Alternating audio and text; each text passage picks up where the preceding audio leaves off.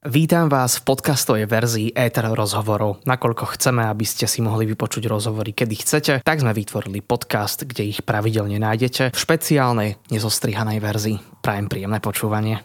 Pracovala v Slovenskej akadémii vied. Bola dekankou Filozofickej fakulty. Ako etnologička ctí tradície. K téme materiálnej kultúry ju priviedol kolega dr. Mojmír Benža. Verí, že nadvezovať nové vzťahy je dôležité. V kancelárii rektora vystriedala profesora Romana Boču. Som veľmi rád, že moje pozvanie prijala rektorka Univerzity svätých Cyrila a Metoda, profesorka Katarína Slobodová Nováková. Vítajte, pani profesorka. Dobrý deň, prajem. Ďakujem veľmi pekne za pozvanie. Vo funkcii ste už vyše roka. Aký to bol pre vás osobne rok? Bol to dynamický rok, ak by som to mohla takto zhodnotiť. A bol to rok víziev, rok e, veľmi ťažkej práce, ale keďže mám e, spolu vo vedení výborný tím e, prorektorov a spolupracujeme úzko aj s dekanmi, tak si myslím, že bol tento rok nakoniec celkom prínosný a podarilo sa nám uzavrieť niektoré veci, ktoré boli rozrobené a podarilo sa nám naštartovať niektoré nové veci. No a čakajú nás veľké výzvy, takže stále pracujeme. Ste v funkcii už vyše roka a keď ste mali príhovor, tak si pamätám, že ste v ňom vraveli aj o ohrozeniach školy. Naražali ste tak na tému akreditácie alebo našu školu ohrozujú aj nejaké externé vplyvy? Tých hrozieb je pomerne veľa, ale nesúvisia e, cieľene s Univerzitou Sv. Cyrila Metoda Trnave, ale celkovo so situáciou vo vysokom školstve. Pretože, ako ja veľmi často opakujem a hovoria to všetci rektori konec koncov, ohrozuje nás najmä veľké, veľká miera podfinancovania vysokých škôl. Ako mnohí členovia akademickej obce, ktoré pracujú v akademickom senáte a každoročne zápasia s rozpočtom, isto vedia, že e, tie čísla naozaj sú klesajúce, čo sa týka našej univerzity, ale všeobecne všetkých univerzít. Z roka na rok dostávame peňazí menej a menej. Práce sa vyžaduje od nás viac a viac. Čiže to považujem za najväčšiu hrozbu, že univerzita teraz zápasí s tým, že dostáva peniaze naozaj na pokrytie často ani nie základných platov. Nedostávame žiadne financie na rozvoj e, vysokého školstva, na rozvoj univerzity, na rozvoj infraštruktúry ani nových študijných programov. Čiže zvyšok peňazí musíme si vlastne zarobiť sami. Môže za toto ten vysokoškolský zákon e, za túto situáciu, ktorý mal nejako priškrtiť tie financie vysokým školám. Lebo vy keď ste o tom rozprávali, tak e, až, až mi tak napadlo, že je to podobné ako s umením. Keď e, pán riaditeľ v SNDčku, ktorý bol odvolaný a teda potom ho vzali aj naspäť pre to isté vyjadrenie, ale stále teda pokračuje, vypadlo mi teraz meno, tak on, on tiež toto isté rozprával, že, že má peniaze a ten budget kvázi len na 10 mesiacov, povedzme povedzme, a ostatné si, si musí nejako zháňať sám, až aj tie základné veci teda nie sú úplne dodržané, tak, tak e, je to v niečom, v niečom podobné? Čiastočne áno, pretože peniaze sú nám pridelované istou metodikou, ktorú samozrejme každoročne schváluje ministerstvo školstva, ku ktorej sa síce môžu aj rektori formálne vyjadriť, ale v celku im to nič nie je platné. Okrem toho vieme, že financie prideluje ministerstvo financí, čiže je to neustály boj medzi dvoma rezortami a zároveň potom medzi reprezentáciami vysokých škôl. Takže je to, je to veľmi náročné. Ja chápem, chápem aj ministerstvo, že nejakým spôsobom ten balík rozdeliť musí. Čiže má na to istú metodiku, ktorá ale doteraz sa každoročne menila. No čo bolo veľmi náročné, pretože my sme nevedeli, aká metodika príde, akým spôsobom tie peniaze budú prerozdeľované, čo tento rok bude prioritou v rámci z tých koeficientov a čo nie. Čiže s tým aj moji predchodcovia zápasili, že ten balík sa z roka na rok zmenšoval a zmenšoval a čiastočne aj s tými záhadnými spôsobmi sa niektoré koeficienty dostávali do popredia. Takže to je, to je asi najväčšie ohrozenie ohrozenie, ktoré ja pociťujem. Zároveň aj vzhľadom na tú aktuálnu situáciu s cenami energii sme museli zvažovať, vyčleniť možno väčší balík centrálnych výdavkov na nepredvídateľné náklady s energiami, čo sa pochopiteľne nepačilo fakultám, pretože sme okresali ich vlastné rozpočty, ale museli sme vyčleniť na to, e, že nevieme vlastne, aká tá cena energie v konečnom dôsledku závere roka bude, aké tie faktúry nám prídu, aké tie vyučtovania nám prídu a nemôžeme si dovoliť tie faktúry nezaplatiť. Takže preto sme museli trošku akoby nafúknuť formálne ten balík, aby nás to neprekvapilo. Takže vy viete poslať aj e, nejaký váš návrh ministerstvu, že toľko to by sme potrebovali na to? Nie, takto to nefunguje. Nie, takto to nefunguje. A ministerstvo má presne ukazovatele na základe vysoké školy, čo ho hodnotí. To sú výkony v oblasti vedy, výskumu, v oblasti publikácií, podľa počtu študentov, podľa koeficientov akreditácie v minulosti sa pridelovali podľa akreditovaných študijných programov a podľa výkonu, ktorý univerzita dosahuje. Teraz, ako možno mnohí zaregistrovali, je e, plán a dostalo sa to aj do novely vysokoškolského zákona e, financovať vysoké školy je na základe výkonnostných zmluv, ktoré sme už komunikovali vlastne tento celý kalendárny rok. Ešte stále nám chodia podklady z ministerstva keďže je to aj v pláne obnovy peniaze určené na výkonnostné zmluvy, tak istým spôsobom chcú časť peňazí akoby tými výkonnostnými zmluvami zaviazať. Čiže univerzita sa zaviaže k tomu, že bude plniť isté ukazovatele, na základe ktorých potom dostane peniaze. Áno, aj štátny tajomník Michal Fedak napísal, že vláda cez tieto zmluvy, ktoré ste práve spomínali, teda navýšila e, rozpočet pre vysoké školy. Našiel som, že by to malo byť v celkovej sume 101 miliónov eur, ale tam sa pravdepodobne rátajú, rátajú samozrejme e, všetky vysoké školy, ktoré máme na Slovensku. Koľko by potrebovala naša univerzita na to, aby prosperovala tak, ako chceme a aby sa teda v budúcnosti objavila v tých rebríčkoch lepšie? Ťažko sa dá povedať, koľko potrebujeme, pretože ľudské požiadavky sú bezbrehé. Čiže keď povieme, že potrebujeme 20 miliónov alebo 25, tak nič nie je, nič nie je nadhodnotené, pretože tie škrty a tie deficity boli ostatné roky naozaj veľmi, veľmi veľké. A ak nám každý rok znižovali ten rozpočet o milión, o milión a pol, tak naozaj hovorí hovorím reálne čísla. E, skôr si myslím, že e, do budúcna potrebujeme nastaviť naozaj reálne kritéria, reálne možnosti, ktoré tie univerzity sú schopné splniť. A to, že sa štátnemu tajomníkovi podarilo presadiť to, e, čo aj deklaroval a čo ste aj vy spomínali, je naozaj veľmi veľký úspech, pretože pôvodná myšlienka bola, že zaviažu tými výkonnostnými zmluvami 10% z rozpočtu univerzity. A ministerstvu sa podarilo presadiť to, že je to nad rámec rozpočtu, to znamená, že by sme mali dostať 10 10% navyše, ak budeme plniť tie výkonnostné zmluvy, čo už je naozaj veľmi, veľmi veľký pokrok. Čiže v objeme pre všetky slovenské univerzity to tvorí vyše tých 110 miliónov, ako ste spomínali. Čiže nie sú to uh, zanedbateľné peniaze a my sme naozaj veľmi vďační, že sa toto podarilo. A zmanažovať, že sa to podarilo vôbec ustať a vylobovať, že je to nad rámec financií, že to nie je vlastne zaviazanie niečo, toho minima, čo dostávame, ale že je to nad rámec tej dotácie. Teraz e, trošku na inú tému. Šuška sa, že by sme sa mohli zlúčiť s nejakou univerzitou a ja aj medzi študentmi cítim eh, trošku napätie a nie len pre náš teda blízky okruh nejakého ročníka alebo nejakej skupiny, ale je to teda, je to teda téma, takže, takže sa opýtam takto. Je vylúčené, že sa v dohľadnej dobe UCM premenuje napríklad na Trnavskú univerzitu svätých Cyrila Metoda? Je to úplne vylúčené a ja by som možno veľmi rada opravila všetky tie šuškandy a tie, prosím, tie fámy, ktoré prosím, idú, to. a ktoré idú uh, a vychádzajú z toho, že ľudia nechodia na zasadnutia akademickej obce, akademického senátu, kde sa to už tak takmer rok komunikuje pomerne výrazne táto téma, ale chápem, že vyvstávajú rôzne obavy z nepoznaného a sú rôzne informácie vonku. A tento týždeň možno ste zaznamenali informáciu, ktorá vyšla niekde v Piešťanskom e, týždenníku, že Trnavská UCM v Trnave kupuje budovu pre potreby konzorcia alebo neviem čoho Trnavského samozprávneho kraja. Takže sú to všetko také informácie len čiastočné a, ne, a ľudia nemajú tú komplexnú informáciu, takže to samozrejme chápem. Pravda je taká, že ministerstvo školstva vypísalo výzvu z plánu obnovy na rozvoj univerzít, na spoluprácu univerzít, ktoré majú viesť v konečnom dôsledku ku vzniku konzorcia. Konzorcium nie je ani zlúčenie, ani splynutie, ani spojenie univerzity. Je to samostatný subjekt, ktorý zlučuje dve a viac univerzít do podoby konzorcia, ktoré majú spoločne riešiť niektoré kľúčové témy. A momentálne je tá výzva v štádiu prípravy s tým, že do 27. oktobra máme podať projekt a ak budeme úspešní, tak môžeme rozbehnúť aktivity súvisiace s prípravou konzorcia.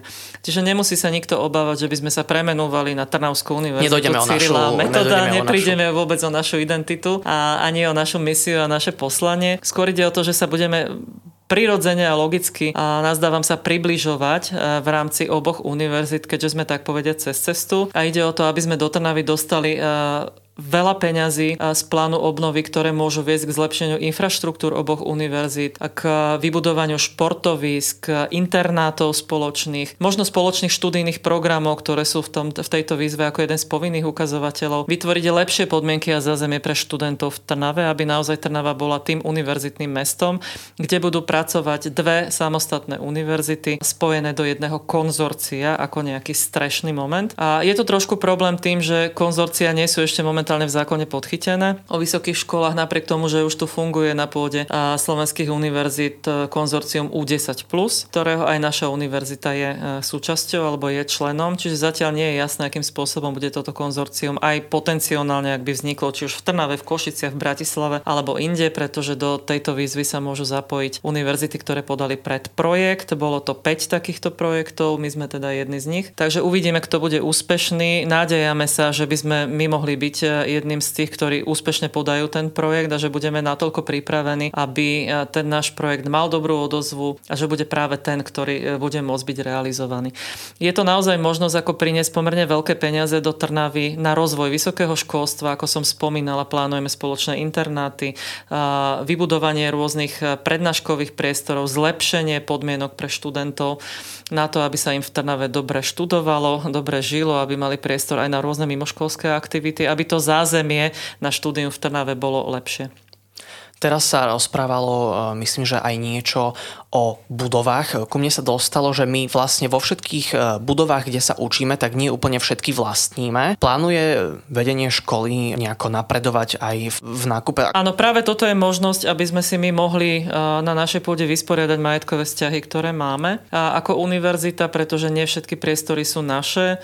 A budova napríklad na Hajdociho, tam sme tretinoví vlastníci, zvyšok vlastní Slovenská technická univerzita v Bratislave a, a podobne.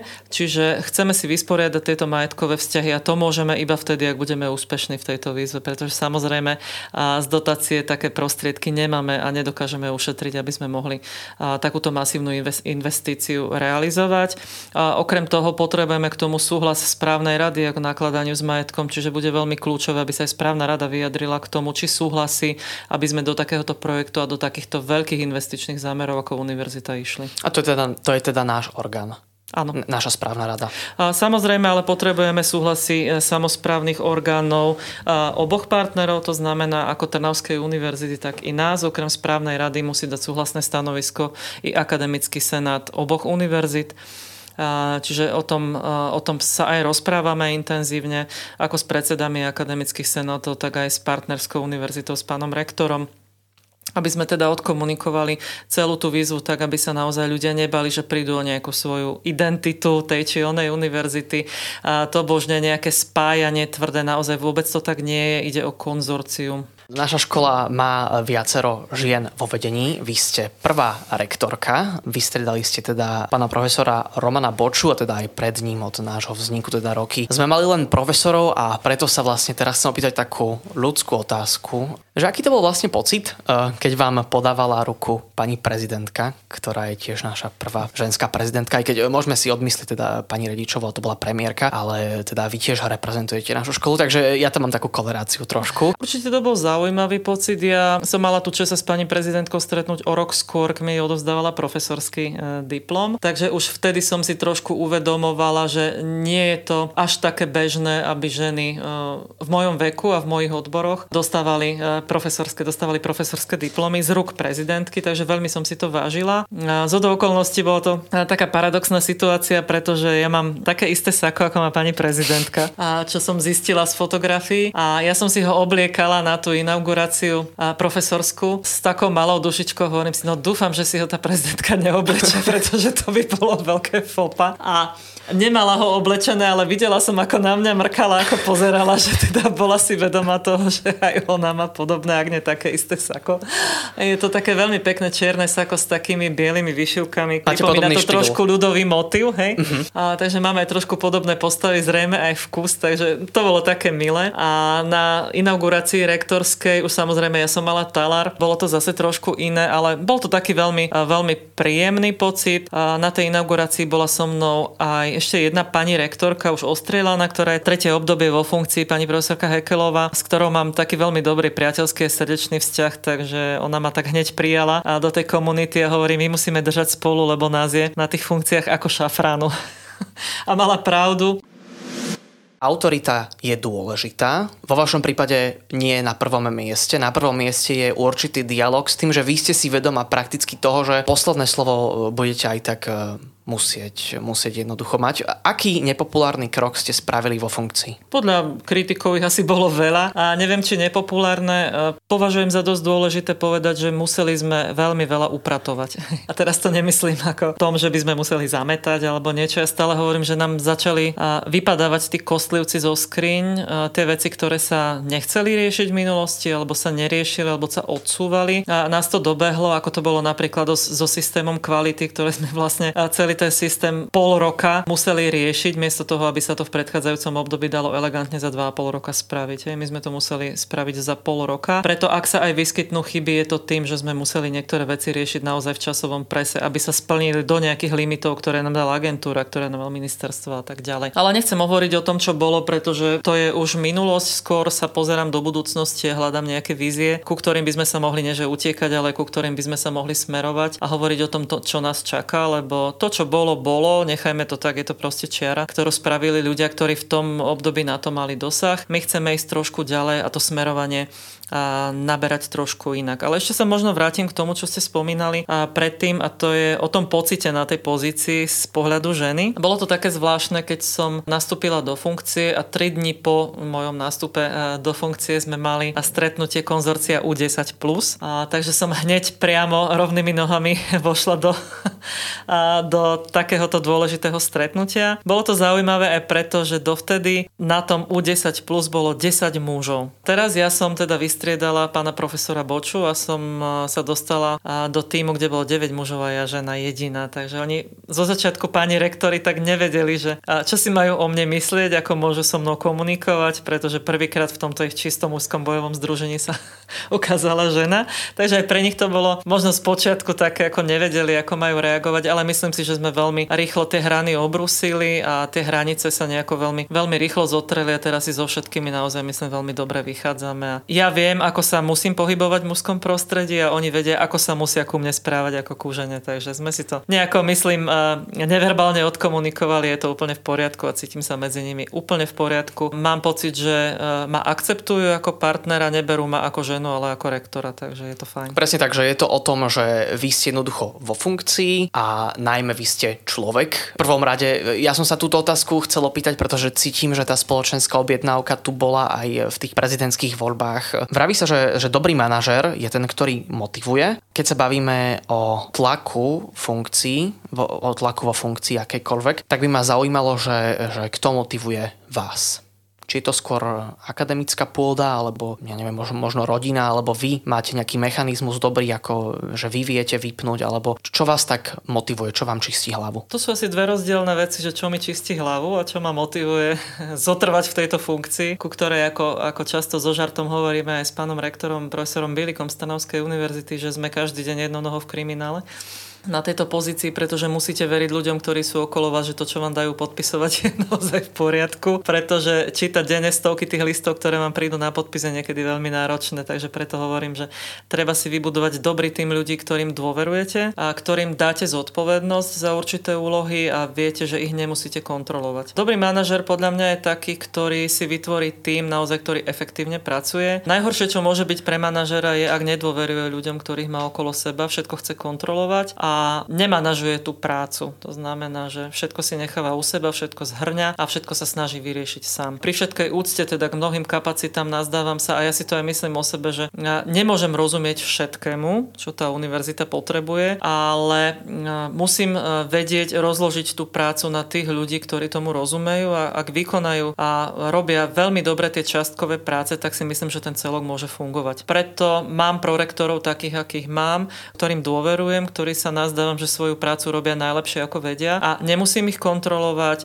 Ak im zadám úlohy, tak si to spolu komunikujeme a viem, že ak im niečo zadám, tak to spravia naozaj najlepšie ako vedia a najlepšie ako to univerzita potrebuje. Keď som bola dekanka, tak e, prvé dva roky e, musím povedať, že som e, sa veľmi stresovala kvôli tej funkcii, pretože naozaj som mala veľké obavy. Jednak čo si o vás ľudia myslia, opäť som bola vo funkcii pomerne mladá, aby všetko fungovalo, aby to bolo v poriadku, až som dospela do štádia, kedy som mala, začínala mať naozaj veľké zdravotné problémy, pretože som si všetko zosobňovala. Hej. A som naozaj pracovala 24-7 a som si myslela, že bezo mňa to spadne celé a teraz, že ja musím tam naozaj položiť tú dušu na oltár fakulty. Ale e, pristihla som sa pri tom, že ak chcem prežiť to obdobie, tak naozaj nesmiem to brať všetko až tak vážne a musím sa naučiť jednak opäť, ako som spomínala, dôverovať ľuďom a odosobniť sa trošku od tej práce. Nemôžem si ubrať domov, nemôžete proste večer o 10. ešte pracovať a pretože vás to zožerie. Môžete mať psychické problémy, zdravotné problémy, odniesie si to vaša rodina, vaši známi. Takže to som sa naučila a to som si raz tak povedala, že nemôžeš to takto ďalej robiť a odvtedy sa mi oveľa ľahšie dýcha. Chcel by som otvoriť e, teraz tému toho, ako veľa musia naši učitelia pracovať. Bežný študent si pravdepodobne myslí, že prednášajúci dojde na seminár, na prednášku a po 45 minútach až hodine a pol to, to akýmsi spôsobom končí. Alebo nemusí si myslieť, že končí, ale že, že to je takéto gro. Málo kto vie, že gro e, prednášajúceho alebo zamestnanca teda našej školy pedagogického je publik komunikačná činnosť, e, sú administratívne práce, vybávanie určitých zahraničných e, proste vecí. Vy ste teda rozprávali aj o, tých, o tej dôležitosti tých zahraničných vecí, ale teraz, preto som sa usmial, že, že ste spomenuli ten balans a o tom sa teraz e, dosť, dosť hovorí. Tak by ma zaujímalo, že, že čo vlastne robí škola preto, aby nevyhoreli tí zamestnanci, pretože treba povedať, že naši učiteľia pracujú, niekedy mám pocit, že aj dlhšie ako do 10. Uh, ono to je problém všeobecne opäť nastavenia slovenského vysokého školstva tých požiadav požiadavek, ktoré na nás e, sú dávané ako na univerzity. A pretože, ako som na začiatku spomínala, my sme financovaní nielen podľa počtu študentov, ale aj podľa výsledkov vedy a výskumu. Podľa publikácií, podľa počtu grantov domácich zahraničných a mnohých prerátavania na mnohé koeficienty, ktorými e, tu nebudem poslucháčov zaťažovať. A tým pádom to znamená aj to, že ten pedagóg je, má úvezok ako vedecko-pedagogický pracovník. Znamená, že časť jeho pracovného času by mal venovať e, pedagogickej činnosti. A podľa toho, či je odborný asistent, ten docent alebo profesor sú to isté hodiny, podľa toho, ako fakulta má nastavený ten, ten úvezok a tie počty hodín. A to je zhruba polovica pracovného času a druhú polovicu pracovného času by mal venovať tej vedeckej činnosti, to znamená práci na projektoch, písanie publikácií, získavanie grantov a tak ďalej. Články je, monografie. Články monografie. Je to veľmi časovo náročné, pretože ak si niekto myslí, že si sadnete a tak napíšete taký článok za dva večery, no tak ono to tak nie je, pretože podľa špecifika tej onej disciplíny buď musíte pol roka robiť v labaku a čakať, ako vám ten materiál pracuje, alebo musíte ísť na terénny výskum, alebo musíte zozbierať dotazníky, vyhodnocovať ich a tak ďalej, aby ste tie dáta získali a potom mohli spracovať do podoby nejakého vedeckého textu. Často sa menia tie kritéria ešte o tom, či máte publikovať za rok, ja neviem, jednu monografiu, taký článok, onaký v ta- takej databáze, zborníku, konferencie a tak ďalej. Každá fakulta to má nastavené podľa svojich potrieb. My máme ako univerzita tie minimálne kritéria, ktoré by mal ten pedagogický zamestnanec na určitom teda tom funkčnom mieste splňať a fakulta si už potom špecifikuje ešte podľa svojich vlastných zameraní, podľa odborov a podľa potreb, ktoré má a ešte možno tie ďalšie nuancy týchto požiadaviek. Je to práca veľmi náročná tým, že vy ako pedagóg, ak učíte, nie je to len to, že si, ako ja hovorím často so žartom, odkvákate tých 45 alebo, alebo koľko 90 minút, vy sa musíte pripravovať na tie prednášky. Preto je ideálne, ak človek môže prednášať v oblastiach, v ktorých zároveň aj vedecké pôsobí. Hej? Čiže ak ja robím nejaký výskum, zároveň tie informácie potom môžem tým študentom sprostredkovať cez tie moje prednášky a tým pádom sa to veľmi vhodne doplňa. Nie je to však vždy možné možné, pretože aj vzhľadom na tú finančnú situáciu nemôžeme tu mať proste na každý predmet odborníka, ale e, musia často pedagógovia sa prispôsobiť tým potrebám fakult a prednášať aj predmety, v ktorých nie sú až tak, ako by som povedala, úplne doma. A o to viac majú práce a musia sa pripravovať, musia si robiť PowerPointy, prednášky, podklady na tie, na tie prednášky, takže nie je to vždy jednoduché. Takže je možné, že e, niekto pôjde na doktorantské štúdium, bude sa venovať e, povedzme napríklad fotografii, ale bude učiť úplne iný predmet. Pretože fakulta bude potrebovať vykryť e, alebo bude mať akreditáciu na ten predmet a bude ho, tam, bude ho tam potrebovať. To už je na manažmente samotnej fakulty alebo katedry, ako si tých pedagógov nastaví. Ja osobne si zase myslím, že aj som to hovorila na niekoľkých prednáškach, že človek na pozícii e, docenta alebo profesora by mal schopný, byť schopný odprednášať nosné predmety v bakalárskom štúdiu takmer všetky, pretože má mať ten diapazon vedomostí, aspoň základných. Samozrejme na tie špeciálne prednášky výberové tam treba už tých odborníkov na tú danú tému, ale to jadro toho konkrétneho programu by mal byť jeden profesor schopný ovládať a odprednášať. Sme poddimenzovaní ľudsky? Keď... Sme poddimenzovaní. Sme veľmi poddimenzovaní, ale momentálne s tým nespravíme nič, kým sa finančná situácia nezlepší. Sme poddimenzovaní na úrovni administratívnych pracovníkov, pretože sú isté prepočty na počet študentov, koľko toho obslužného personálu musíme mať. My by sme mali mať minimálne o 20 ľudí viac a pracujúcich na ekonomickom oddelení, na personálnom oddelení, na tých referenských miestach, ale e,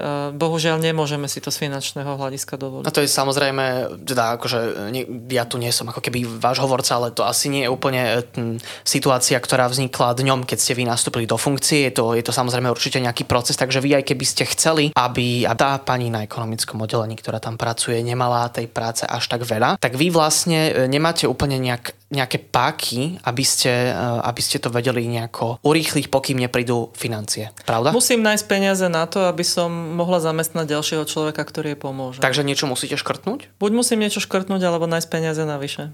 Uh-huh. Preto často, a tie peniaze preto často mať... čarujeme. Hej.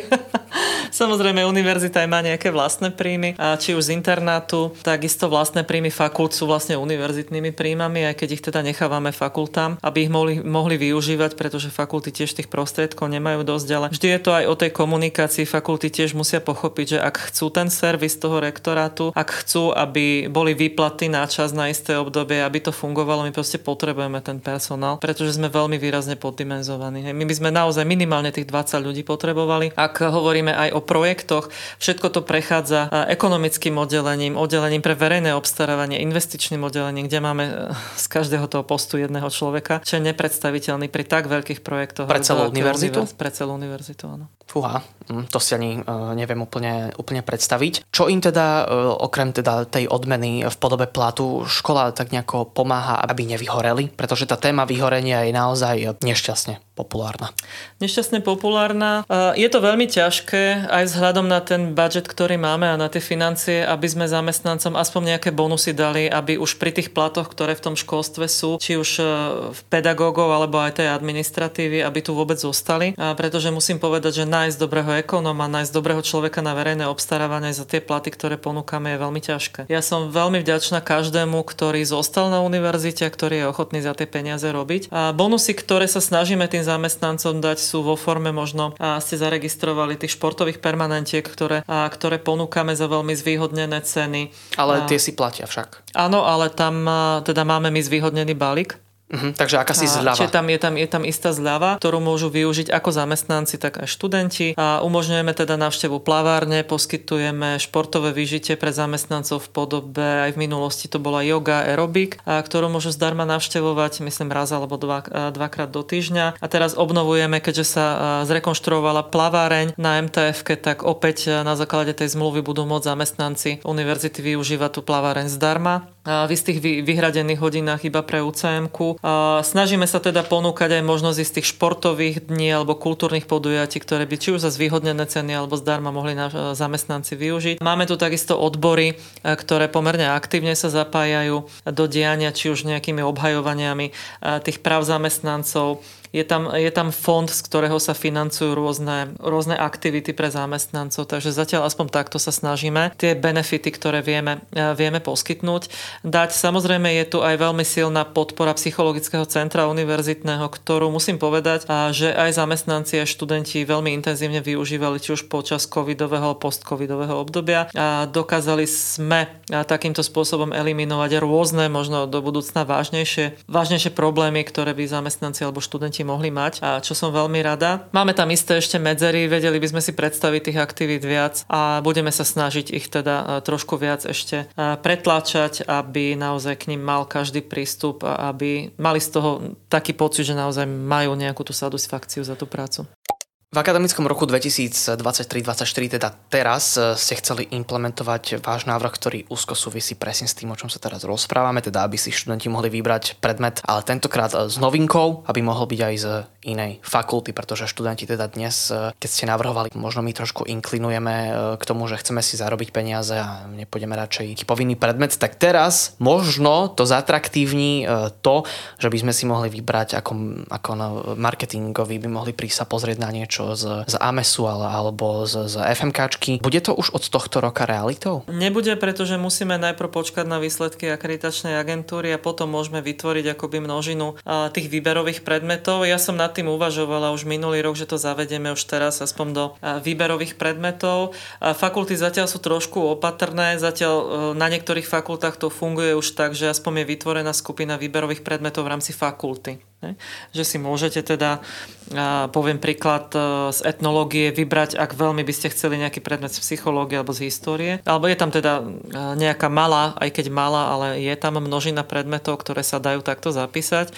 A to našou ambíciou je, aby sa to za tie 4 roky podarilo, že naozaj vytvoríme nejakú skupinu predmetov, ktorú si bude môcť zapísať akoby celouniverzitných, ktoré si bude môcť zapísať študent. A poviem príklad, ak študujem na masmediálke, ja neviem, marketingovú komunikáciu, ale zaujímam sa o psychológiu, prečo by som nemohla chodiť na prednášky z psychológie, ja to budem mať ako výberový predmet za dva kredity, ale chodím tam, pretože ma to zaujíma, nie preto, že potrebujem tie kredity. Hej. Alebo nejaký študent, neviem, anglického jazyka chce prísť e, na prírodné vedy si vypočuť o, ja neviem, bioetike nejakú prednášku, prečo by nemohol, hej, ak, ak ho to zaujíma a ak si splní na tej svojej fakulte tie povinnosti, prečo by nemohol mať kredity návyše. Akú tradíciu ste priniesli na našu školu? Ja som počul, že pri nejakých okrúhlych narodeninách sa zvykli robiť také stretávky, ale teda ja o tom teda veľa neviem. Nemyslím si, že som priniesla nejakú novú tradíciu, skôr sa snažím teda utužovať ten kolektív v rámci toho vedenia tej kancelárie tak, aby fungoval ako jeden tým. My sme sa poznali medzi sebou navzájom, aj dnes sme napríklad aspoň tak symbolicky oslavili narodeniny jednej našej členky kancelárie rektora. Takže vždy sa snažíme aspoň si pripomenúť e, v tom šialenom tempe, ktoré máme, takéto sviatky. Pre niekoho je to dôležité, pre niekoho to úplne nehrá žiadnu úlohu, ale aspoň symbolicky si spomenúť na to, že, že venujeme tomu človeku pozornosť, že sme si našli ten čas, aby sme sa pozreli v tom kalendári, že má dnes sviatok, že aspoň 5-10 minút pri jednej káve a si posedíme v kľude bez toho, aby sme stále pracovali, ale aby sme trošku, trošku aj vypli. A zaviedla som možno tradíciu výjazdových zasadnutí zasadnutí vedenia aj kolegy. Už sme mali dvakrát takéto výjazdové zasadnutia aj s dekanmi, kde opäť môžeme intenzívne pracovať dva dní, možno mimo akademického prostredia, kde sa ten kolektív viac spozná. Máme viac času, nikto sa neponáhla na ďalšie rokovania, nikto nemá naplánovať ďalšie stretnutia so študentami, ale nechcem povedať, že ich niekde zavriem a musia tam byť spolu, ale nemôžu odtiaľ utiecť a, a skrátka môžu si aj tak neformálne, okrem tých pracovných stretnutí, aj nedávno sme mali, kde sme naozaj veľmi intenzívne intenzívne pracovali dva dni, ale už aj ten večer sa nájde čas na to, aby sme si možno aj niektoré veci, ktoré na tých oficiálnych fórach vyznejú ako nedorozumenia alebo ako nejaké možno osobné averzie, útoky, sme si odkomunikovali, že to tak nie je a že dokážeme aj fungovať na tých neformálnych fórach naozaj priateľsky a že musíme sa naučiť trošku odlišovať tú priateľskú komunikáciu a tú oficiálnu komunikáciu. To je niekedy veľmi náročné. Vraví sa, že aj tí mladí ľudia, ktorí začnú písať alebo tvoriť alebo publikovať, takže, takže niekedy, ak si prečítajú nejakú kritiku alebo, alebo negatívny feedback, takže si to zoberú, zoberú osobne, ale až potom teda, ale veď jednoducho nedorozumenia, to sa, to sa úplne stáva. E, ďalšia z vašich nosných tém boli zahraničné cesty, vy ste teda vytkli predošlému vedeniu akreditácie, tie počujem, ako artikulujete, ako dávate im dôležitosť. Prečo sú zahraničné cesty dôležité? E, zahraničné cesty nie sú dôležité, zahraničná spolupráca je dôležitá. To sú dve zahraničná spolupráca. veci. Uh-huh. Zahraničná spolupráca. A preto, ak si niekto myslí, že cestuje, či už dekan, prorektor alebo aj ja do zahraničia, lebo sa zabávame, lebo nás to ohromne baví, nie je to až tak. A tí, ktorí cestujú, vedia, že je to pomerne náročné. Hlavne na tie dlhšie cesty, tie časové presuny, časové posuny, čas na letisku, ktorý strávite a potom hneď sa musíte nastaviť na nejaké meetingy, komunikovať v cudzích jazykoch e, s ľuďmi z rozdielnej kultúry, z rozdielneho prostredia. Je to náročné. Mňa osobne to baví, ale nie každého to baví, nie každý to má ako záľubu a vidí to často ako a, možno až nejakú frustráciu a stres. A medzinárodné vzťahy sú dôležité pre univerzitu, ak chce obhájiť svoje miesto v tom akademickom prostredí. Bez medzinárodných kontaktov naozaj tu budeme existovať na tom našom malom slovenskom, poťažmo stredoeurópskom piesočku a tu sa ako môžeme hrať, ale čo sa budeme hrať. Hej? My potrebujeme silných partnerov zahraničných, my potrebujeme tú medzinárodnú spoluprácu, ten impact, aby tá univerzita mohla deklarovať. A je to dôležité pre akreditáciu, je to dôležité pre vedecko-výskumnú činnosť. Bez zahraničných partnerov sa naozaj nepohnete. Ja som nesmierne rada, že budeme môcť v decembri na našej pôde privítať môjho kolegu a spolupracovníka z University of Toronto,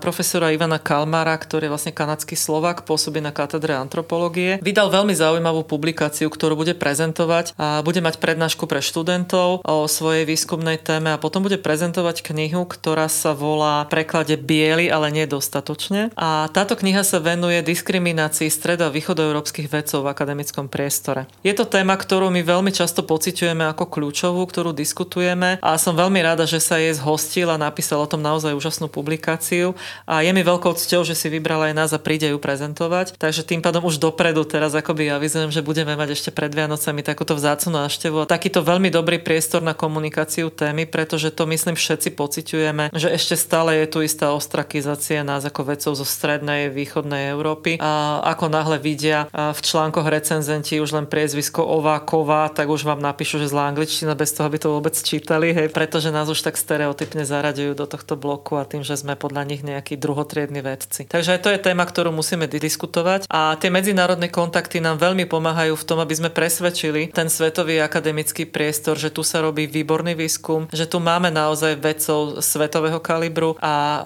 že nie sme takí, ako si o nás možno myslia, ale že máme to svoje miesto na slnku naozaj oprávnené. Čo by ste povedali človeku, ktorý tvrdí, že na FMK alebo na UCM sa rozdávajú tituly? Tak by som povedala, nech ide ku nám študovať a nech si to vyskúša. A ja sama by som si nedovolila ten odbor študovať, pretože ho považujem za pomerne náročný. V novej sezóne Éter rozhovorov som sa rozprával s rektorkou Katarínou Slobodovou Novákovou. Repríza už zajtra. Tento podcast vznikol v spolupráci s Fakultou masmediálnej komunikácie v Trnave.